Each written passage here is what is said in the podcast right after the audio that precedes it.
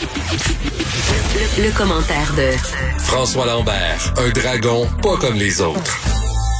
François Lambert qui s'amène au micro pour discuter des résultats financiers qui commencent à sortir, notamment ceux des banques et des compagnies aériennes. Oui, ben tu sais, euh, Jean-François, on en parle régulièrement, mais tu sais, moi, la bourse a toujours été une passion pour moi.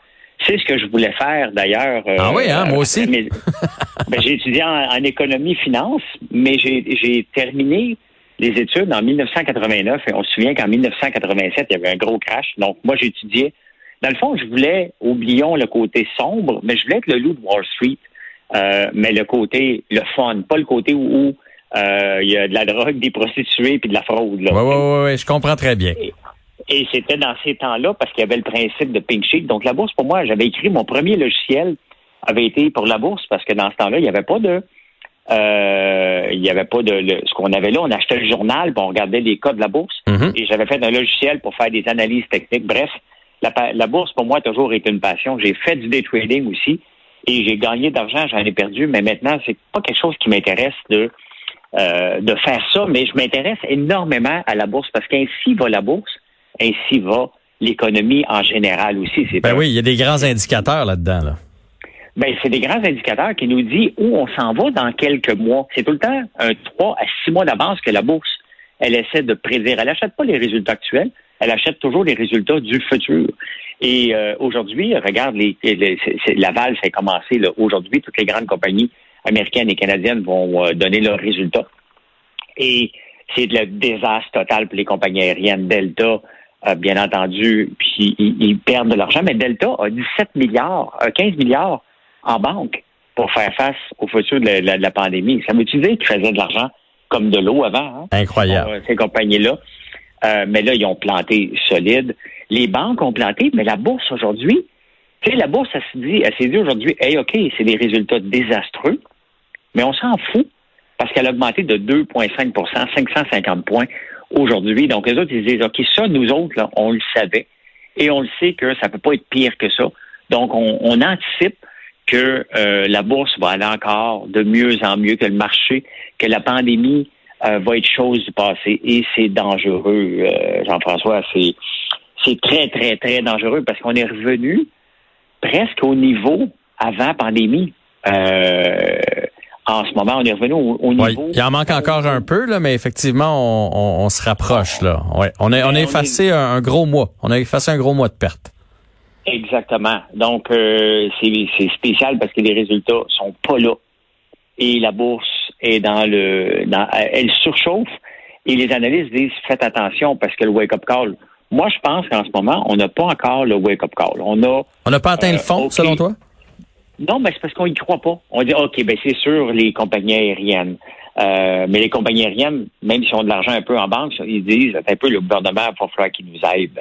Parce que, euh, comme Delta a décidé de laisser tomber certains certains euh, secteurs, ils vont focusser plus, mettre, mettre l'emphase plus sur euh, les petites liaisons. Euh, donc, ils vont laisser tomber des secteurs, ils vont laisser tomber des, des types d'avions parce que c'est moins coûteux de faire l'entretien d'un seul avion que d'en faire un, un trois, quatre. Euh, mais pour moi, les vrais résultats vont être au mois d'août. Parce que là, les gens ont encore le lifeline. Les compagnies, on, on reçoit encore la P C U ici. Le gouvernement fédéral va étirer le soixante-quinze pour cent de salaire qu'il peut payer aux entreprises, aux employés, mm-hmm. jusqu'au mois de décembre. Mm-hmm. Aux États-Unis, ils ont six cents dollars par semaine, mais c'est à la veille de prendre fin. Donc, en ce moment, l'économie est encore soutenue d'une façon euh, à, euh, aléatoire. Pas aléatoire, mais... Euh, mais à grande échelle, en tout cas. Ouais. À grande échelle. Donc, les gens ont encore de l'argent, euh, ont encore... Et c'est ça qui fait que l'économie, euh, à la bourse, du moins, Euh, non, ne s'en ressent pas trop parce qu'on n'a pas le vrai wake-up call. Le taux de chômage, on récupère des emplois. Le taux de chômage est seulement de onze pour cent. C'est rien, onze pour cent. C'est un taux de chômage presque normal. C'est qu'on a été habitué dans les dernières années d'avoir un taux de chômage en bas de quatre et cinq, qui était le plein emploi. Mais un taux de chômage à dix, puis onze, puis douze, là, il n'y a absolument rien là. C'est, c'était la normalité qu'on a eue avant les dernières années. Mais moi, l'impression que j'ai, tu me corrigeras, tu connais ça plus que moi, c'est que les, les grandes compagnies ont souffert au début, là, eux autres le savaient, le voyaient venir, et cetera, que le consommateur, que monsieur, madame, tout le monde, il y a eu tellement d'aide à gauche puis à droite, puis en plus de ça, on était chez nous, donc on dépensait pas, qu'il y a plein de monde qui sont plus riches, puis que là, ils se disent, bon, mais c'est un bel été, puis là, cet automne, ils vont avoir encore des sous, puis là, à un moment donné, quand ils vont devoir payer l'impôt là-dessus, ou quand on va arrêter l'aide du, du fédéral, ben là, bedding, bedding, la chaîne va débarquer. Bien, c'est, c'est, c'est ça qui va arriver, mais est-ce que le gouvernement va l'arrêter, autant au niveau euh, euh, américain qu'ici? Euh, au point de vue américain, ils n'ont pas le goût d'arrêter ça tout de suite, là. Ils disent on va, on va, on, on doit aider. Les banques centrales doivent euh, s'assurer de maintenir le taux d'inflation le plus bas possible, mais d'en avoir un. Mm-hmm. Un taux d'inflation, parce que si on se tombe en bas de déflation, c'est la débandade euh, complètement. Donc, euh, C'est, c'est quand même intéressant, puis c'est le fun quand même, parce qu'on ne veut pas qu'une économie s'effondre. Hein?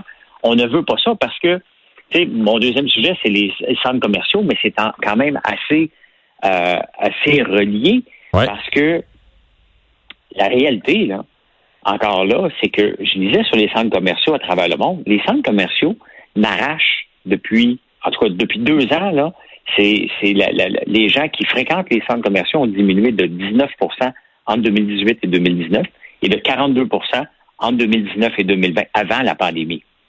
Donc, la pandémie, là, est juste venue euh, assommer les centres d'achat. Puis le problème, le plus grand problème avec les centres d'achat, euh, c'est que, regarde ici le quatre quarts, le Time Market, ils s'étaient, eux autres, ils avaient vu le marché arriver. Et les centres d'achat, comme ces deux-là, là, dans le centre-ville de Montréal, euh, eux, ils basent beaucoup sur les bureaux. Mais okay. C'est les pires. Tu sais, les, c'est les centres d'achat de, de tu sais, tu, tu te remarques à la Place Ville-Marie, tu marches à la Place Ville-Marie, tu as des boutiques, mais ces boutiques-là ne servent à... On va pas magasiner là-bas. Ouais. C'est quasiment c'est plus de la vitrine. Ouais.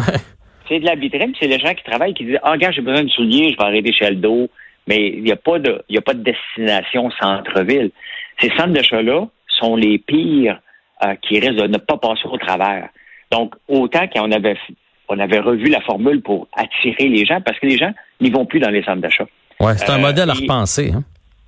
C'est un modèle à repenser, puis l'affaire, c'est que, tu sais, si on regarde le, le modèle économique du, de la consommation, on a parti avec quoi? Avec le, ma, le magasin général. Pendant des années, là, on retrouvait de tout au magasin général.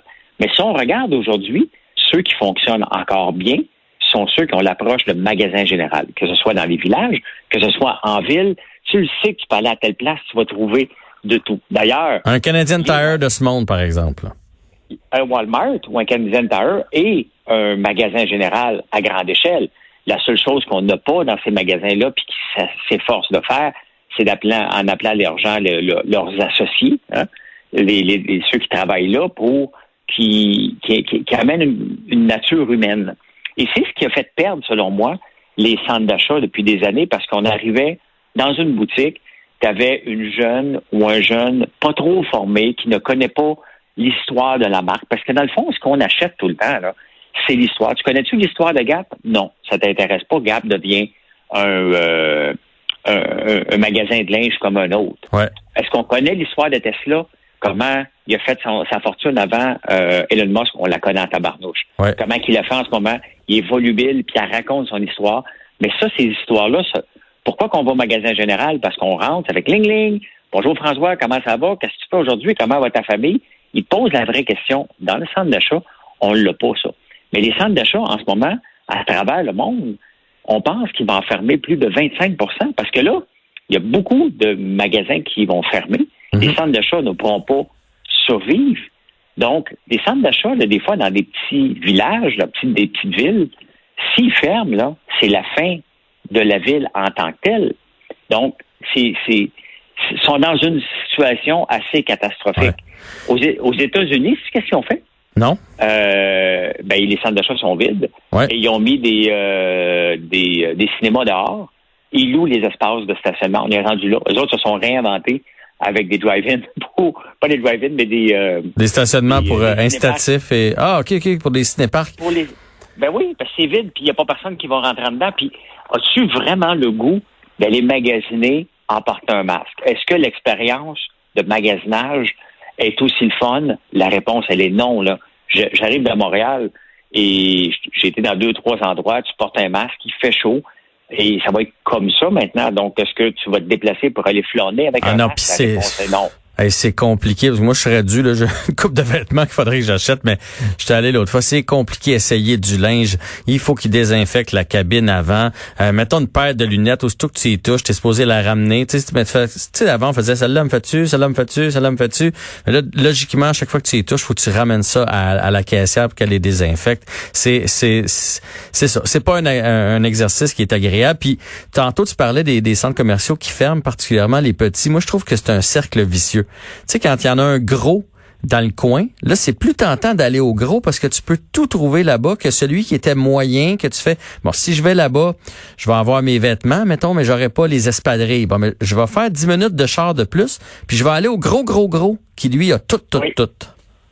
Ben, c'est ça. Fait que les très gros vont être capables, peut-être, de passer. On, on pense à Carrefour Laval, dans le coin de Montréal, qui est quand même très, très gros. Il y a des chances de passer au travers, mais il faut qu'ils se réinventent.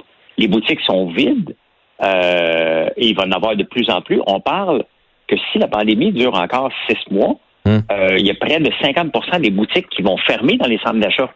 Ouais. Euh, est-ce que ça va te tenter d'aller flâner avec un masque, voir des pancartes de plywood un peu partout? Euh, non, ça, ça, ré... ça va briser l'expérience. Mais la réalité, Jean-François, c'est qu'on était probablement à la fin. Chaque cycle euh, de magasinage, parce que comme je te dis, on a eu des magasins généraux. Après ça, on a eu euh, des boutiques hyper spécialisées. On s'en va un endroit pour acheter une seule chose. Après ça, les Walmart, en même temps, poussaient partout. Ouais, ouais. Et après ça, les Costco. Après ça, on a dit, ah, oh, regarde, on va être spécialisé, mais tout dans un centre d'achat en même temps. Et ça, c'était en déclin depuis quelques années. Bien entendu, Amazon a forcé ce déclin-là. Et au moment qu'ils commençaient à se réorienter en faisant des places pour aller manger, le coronavirus vient attaquer ça. Vient les... Et là, l'expérience... Exact. Viens les assommer comme il faut. On a bien compris, euh, François Lambert, on va continuer de surveiller ça dans les euh, prochains mois, l'état des centres commerciaux, l'état de la bourse et des compagnies aériennes aussi. Merci encore, ça fait, euh, ce fut euh, très in- instructif pour moi. Ben merci Jean-François, je te souhaite une excellente soirée. On se retrouve demain.